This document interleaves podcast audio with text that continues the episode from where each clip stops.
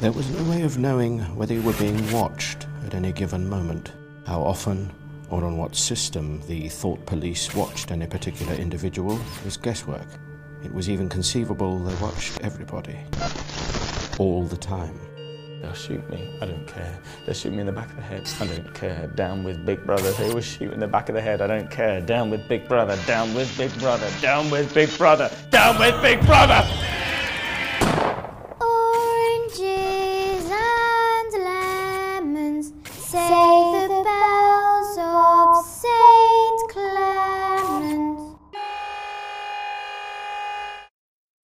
You are the dead. So, today's podcast is all about the live theatre performance of 1984. There was just a little bit of a sound bite previous to this to try and get yourself back into the mode because we saw it. How long ago did we see it? Oh, it was months ago. February? March? March?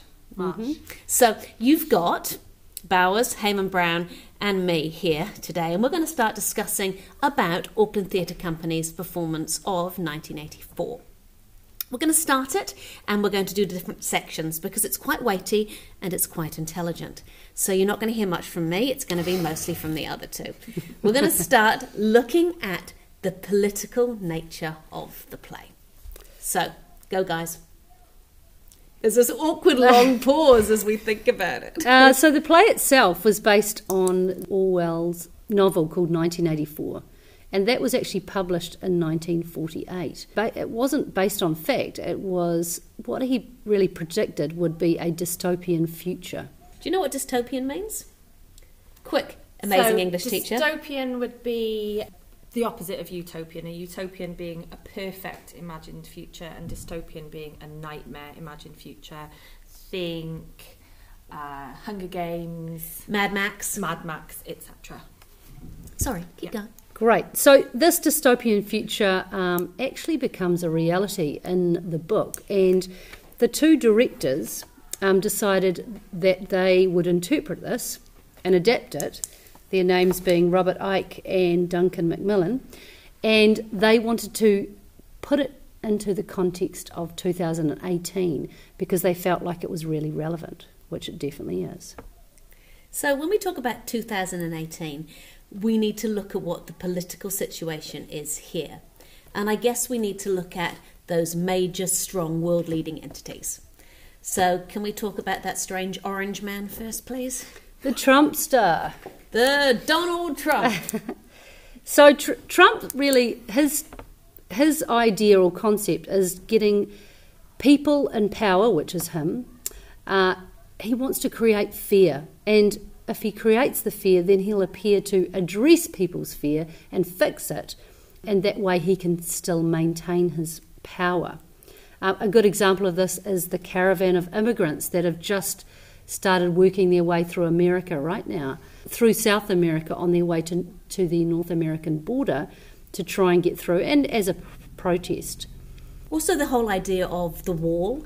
Trump's very good at separating people up. So he calls people the gays, he calls people the Hispanics, he calls them the Asians. He gives them the. Is that a definite article? The? Yes. Yes. And so you've got an enemy. He really works on that fear mongering so that the people are looking for somebody who is all powerful, who's going to protect them, and obviously that's going to be Trump, and that's where the votes go to.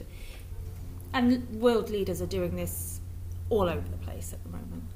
Yeah. Except for Jacinda?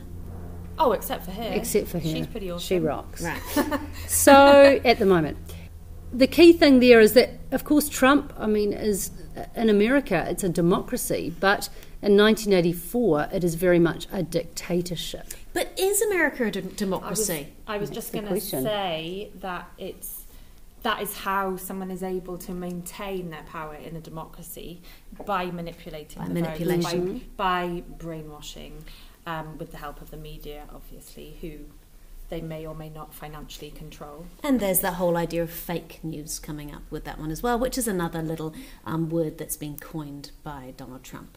I guess we could do a completely new podcast about, um, you know, how whether America is a democracy at the moment. But bear it in mind, let's be a little bit more. Um, what's the word I'm looking for? Focused? Focused. Focused. Oh, is it? All right then.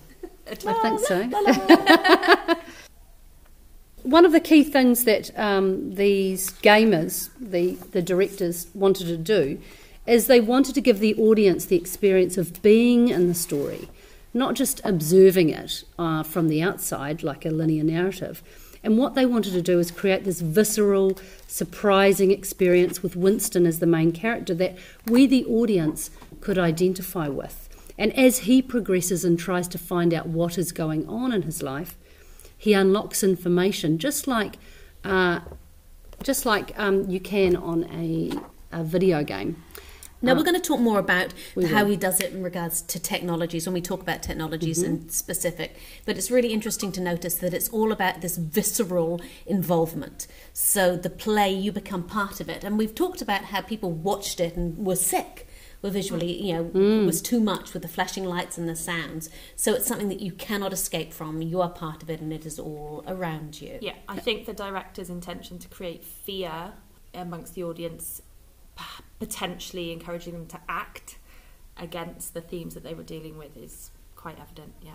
Absolutely. So they their intention is to really motivate the audience into social action themselves by either voting or having a conversation about uh, what's going on in today's political arena. Or simply questioning what is right, what is truth.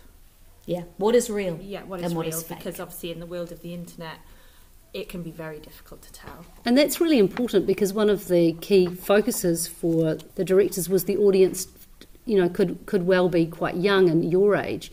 And social media and what is real and what is fake is one of the key concerns um, for you guys. So you can definitely talk about that more in your exam. Yeah, the whole idea of what you're consuming through your screens, how long you're spending on the screens. Now you'll have to jog my memory at this, but right at the very end, when the lights were on this, and it was it was telling us not to just plug yourself into the main frame again, that whole kind of matrix idea. And then when it finished, I saw all the audience members go back to their phones while you were waiting for the Q and A, and that was a real big aha moment to me. The fact that they were talking about this and they were lots of screeners going on, lots of projection, and yet when it ends, everyone heads straight back to get that dopamine fix from their phone because, of course, you'd been off the grid for a good hour and a half, and you never know you might have some likes. Yeah, that's exactly right. And that concept of surveillance is another key thing to do with the political context.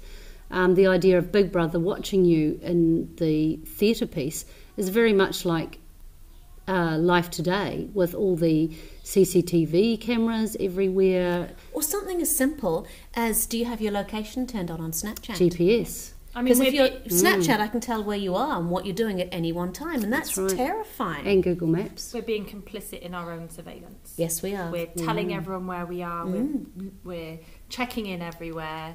We're location centering ourselves. It makes everywhere. it very, very easy, doesn't we're, it? Yeah, we're showing everywhere we've been in the world. Um, We're leaving cetera, breadcrumbs cetera. Yeah, of our lives for whoever chooses to pick them up. And that may be uh, either terrorists or it could be, you know, people that have ill intentions towards us. And we have to be mindful, and that's the director's That's what- intention. Something as simple as when you install an app on your phone and it says, Do you allow this to access your photos? You need to think about that because who are you letting access your photos? But very few people think No. because you want the mm. app. Do you think? you go, yes, I'll have the app. So I want the maybe Yes, yes, yes. we need to think more. Yeah. Be aware of who we're inviting and who's watching, Watching. which is, after all, what Big Brother is all about. Big Brother is watching you.